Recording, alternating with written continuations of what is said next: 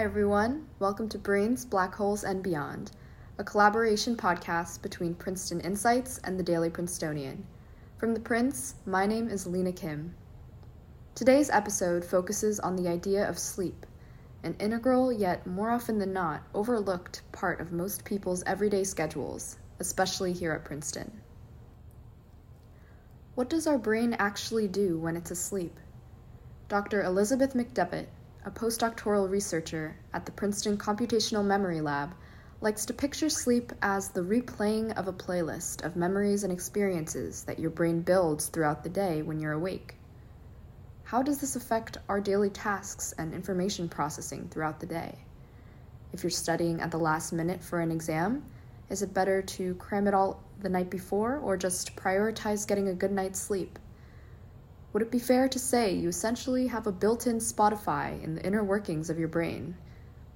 These are all age long questions that we dive deeper into with our two wonderful guests, Dr. Elizabeth McDevitt and Dr. Ken Norman, both from the Princeton Computational Memory Lab. Listen in to hear more about their insights on the role of sleep and how it relates to how we learn, remember, and apply the things we experience and see every day. Hi, everyone. Welcome to Brains, Black Holes, and Beyond, a collaboration podcast between the Princeton Insights newsletter and the Daily Princetonian. From the Prince, my name is Lena Kim. So I'm here with two researchers from the um, Computational Memory Lab. So if you could just introduce your names, your positions, and um, yeah, what exactly you study. Hi, I'm Dr. Elizabeth McDevitt. I'm a postdoctoral researcher in the Computational Memory Lab, which is part of the Princeton Neuroscience Institute. I'm uh, Ken Norman. I'm a professor of psychology and neuroscience and chair of the Department of Psychology. So I guess we can just go right into the questions. So um, I guess to start off, do you have an analogy to help us and the audience understand your work? Sure. Um, so my work broadly focuses on understanding how um, sleep helps us form our long-term memories. And um, I like to think of sleep as kind of being a really uh, sophisticated and smart filing system that the that the brain is able to do while we're sleeping. Um, so if you think about how you know you might accumulate a lot of paperwork on your desk and if you want to be able to go back and find pieces of paper when you need them and for them to actually be useful for you you need to set aside some time to kind of uh, go through and clean that up and um, you want to revisit each piece of paper, figure out if it's something that you want to keep or if you want to throw it away. And if you want to keep it, then you need to figure out where it belongs amongst all of your other paperwork that's already been filed. So does it, you know, does it go with like your important personal documents? Does it go with your sentimental uh, mementos, things like that? And so that's kind of what's happening during sleep. And from your research at the Computational Memory Lab, how exactly does sleep affect the process of memory consolidation and information processing? So, we know from a lot of studies that something important is happening while we're asleep to support our learning and memory. So, for example, we know that if people study something and then sleep, they forget less than if they didn't sleep. And the main thing that we understand to be happening during sleep is something called neural replay or memory reactivation. And this is something that the field as a whole has been really focused on um, understanding and working on for the past like 30 years. So um, this is based on work by many, many people, not just our lab. And the idea is that while we're sleeping, our brain gets a break from processing all of the information that it's normally taking in while we're awake. And instead, it can kind of focus on what's already inside our minds. And what happens is that the patterns of neural activity um, that were associated with your waking experiences are replayed while we're asleep. And so you can think of it kind of like your brain is building a playlist um, of experiences while you're awake, and then it loops through and plays that playlist while we're asleep. And this is helping strengthen and stabilize and form your long term memories. And very quick question, follow up question from that. So we often hear the term or the phrase, make sure to get a good night's sleep before you take an exam. And some people have had mixed reviews of this piece of advice um, just because there's the idea of you, you either just know the information or you don't, and you kind of go into the exam with not as much information but with a good amount of sleep, you know, being able to better actively recall that information versus maybe knowing more information in general, like being able to recognize more terms in general, but not really being able to recall them that well and find out their deeper significance because you haven't had that much sleep. So I guess that long-winded question was to ask which choice do you think would work in better in certain situations? So do you want to stay up cramming or do you want to get Yeah. a good night's sleep before an exam? Yes. yes, the age-old question.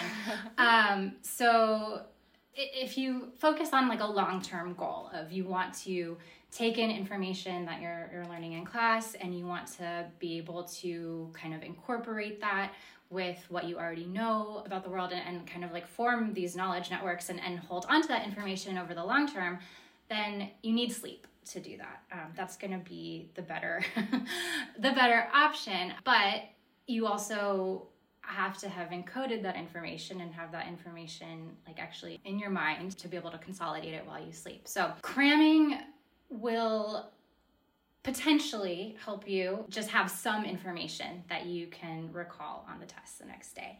But it's likely that that information will not stick around for much longer than the exam.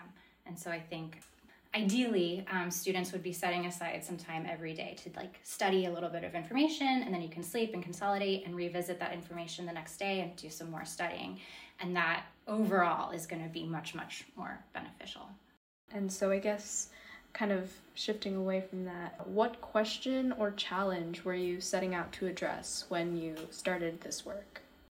So I talked a little bit about, you know, that we know that memories are being replayed and reactivated while we sleep, and we know that this seems to be related to forming our long term memories. But there's still a lot that we don't know about how that replay is actually changing things in the brain. And so the question that we've been trying to answer in our lab is how our memory representations actually restructured during sleep in a way that is helpful then for retrieving those memories at some point in the future. So we're trying to you know, kind of figure out how memories are stored in the brain and then how they might be uh, changing across periods of sleep. And so we've been focusing on this idea that memories that are easily confusable with one another, we think that these tend to be memory representations that are kind of overlapping in the brain. So when you go to re- retrieve one of those memories, you might bring the other one to mind as well, and you run the risk of maybe confusing things. And if you want to kind of resolve that confusion, um, then you actually need to pull those memory representations apart. And so we've been working to try to find evidence that this is something that's actually happening while we sleep. So just to clarify, like to make sure I understand, so basically, I guess the essential question you're trying to study at the moment is in terms of like information retrieval, there are times where, you know, two very similar things or experiences, like trying to distinguish which one is which in terms of information retrieval. Right. So if you have two very similar related items in your memory and if you want to be able to like retrieve one of those items very clearly without the other one coming to mind and creating what we what we refer to it sometimes as interference, then you want to one way that might help this happen is by separating those memories in your brain. Um, another example that I like to think of is like if you've you know gone through and reorganized something in your house, um, let's say. Uh, maybe you like switched where the silverware is stored in your kitchen, and there's like always this period of time where when you're trying to go get a fork, you open up the wrong drawer because mm-hmm. you've like moved it. And so what you actually need to do, right, is separate representations of fork and that drawer so that when you are looking for a fork, you don't like keep activating that drawer and going to the wrong drawer. Thinking of not that I know anything about organic chemistry, but I know from when my daughter took the course that you have a lot of compounds that have very similar names, right, but do very different things. And so you can imagine there's a very strong potential for confusing these things, right? And so it's important that uh, if you're to properly represent, you know, chemistry in your brain, that you take these things that are on the surface very similar but have different sort of functions and keep them separate in your head. I think that what Dr. McDevitt was saying is that when you sleep, right, the idea is that if you learn these confusable things, there might be processes going on in your brain that help pull apart the neural representations of these confusable things so that when you wake up, you're less confused, which would clearly be beneficial. Very, I'm actually I'm taking organic chemistry right now, so I right, very much resonate, resonate, with that statement. Yes, um, thank you so much for that. Yeah, because I think it definitely is a nuanced part of like how we learn about certain you know things. It's like when students think about studying, it's just being able to recognize, okay, this is has this sort of significance and you know we have to somehow apply this pattern or concept for like this exam but it is important to there are like in not just organic chemistry i'm sure but like many of the other fields or subjects studied here um, it's definitely important to see how sleep um, which again is kind of very i don't want to say like a touchy subject but definitely something that princeton students most of this princeton students at least um, lack.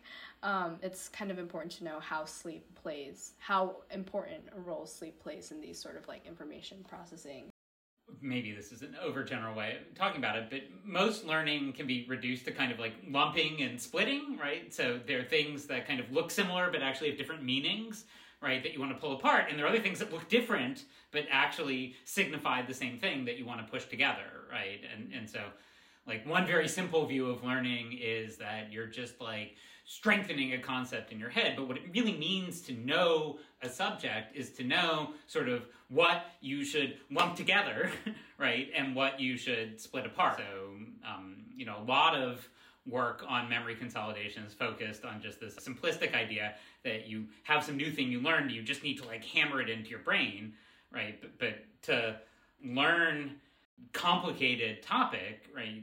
This is when Dr. McDevitt was talking about sort of uh, re-representing things, right? There's a lot of taking things that you've encountered and, and figuring out where they sit relative to each other. There's, I think, definitely a lot of things to be said in terms of like what is really knowing the material yeah. across all different subjects. But yeah, thank you so much for that. And then I guess one final question that Dr. McDevitt and I were actually just discussing. So with Princeton having two weeks less of scheduled classes compared to majority of traditional schools. Um, how do you see this affecting learning processes among students as well as their rest or sleep? So again, from from a lot of memory research, we know that being able to space out learning is much better than trying to learn a lot at once. So you want there to really be ample opportunities, right, to learn some information, sleep, and consolidate it and then go back and revisit it, learn more, et etc., etc. Um, so if professors are cramming the same amount of material into fewer class periods, this could amount to more information being presented with fewer opportunities to consolidate it overall between learning sessions, um, which might not be such a great thing. I think the other, you know, thing to think about, and I'm not sh- exactly sure how this affects exam schedules, but if you have a lot of exams that tend to overlap with one another, I could see that leading to, you know, a lot of sleepless nights as people are studying for multiple exams at the same time. So again, wanting to kind of try to prioritize um, sleep as much as possible, trying to break up that studying um, across days and, and giving lots of time to consolidate would be there's anything else that you both would like to add before we end off, or is it? You want to talk about naps? Yeah, um, so we actually use naps kind of as like our experimental tool in the lab. So when we're running sleep experiments here, we have people, you know, learn something in the morning and then we actually have them take a nap in the lab and then test their memory in the evening after the nap. So naps uh, are this brief amount of sleep in the middle of the day, but can actually help um, boost memory, boost consolidation, um, things like that. So if students aren't getting enough sleep at night and feeling like they need a little pick me up in the middle of the day, napping is definitely an option. And I guess my napping recommendation would be just try to do it earlier in the day rather than later um, so that the nap doesn't disrupt your night's sleep the upcoming night. I, I also heard something about how like if you drink coffee right before a nap and then maybe take like a 15 to 20 minute nap then you'll feel even better or i don't know if there's like research to back yeah the but... caffeine nap um so the yes. idea is that you drink a cup of coffee and then you try to fall asleep before the caffeine has really taken effect and then about you nap for 20 minutes so when you wake up 20 minutes later now the caffeine has taken effect and you you wake up and you feel great because you've just napped and now have caffeine in your system. So that does work, but I wouldn't recommend it as a constant thing. Again, um, if you are consuming caffeine, you want to try to keep that caffeine consumption earlier in the day. So try to cut off caffeine like before noon. And you know, you can get a lot of of energy boost and and these benefits just from the nap alone. So you don't really need the caffeine um, on top of it. Um, so if you're just looking for like a quick pick me up, a great, you know, uh, a 10 or 15 minute nap is great. Try to keep it under 20 minutes, I would say. Um, and then you want to avoid um, a nap that's between 20 to 60 minutes. If you take a nap that's like 45 minutes, you're gonna wake up out of your deep sleep and you're gonna feel really groggy and kind of sluggish and have high amounts of what we call sleep inertia, which is like that feeling of grogginess. So avoid a 20 to 60 minute nap. So either go for less than 20 minutes or between 60 to 90 minutes will get you a full sleep cycle, which can also feel good. Thank you so much again. Um, and yeah, thank you so much.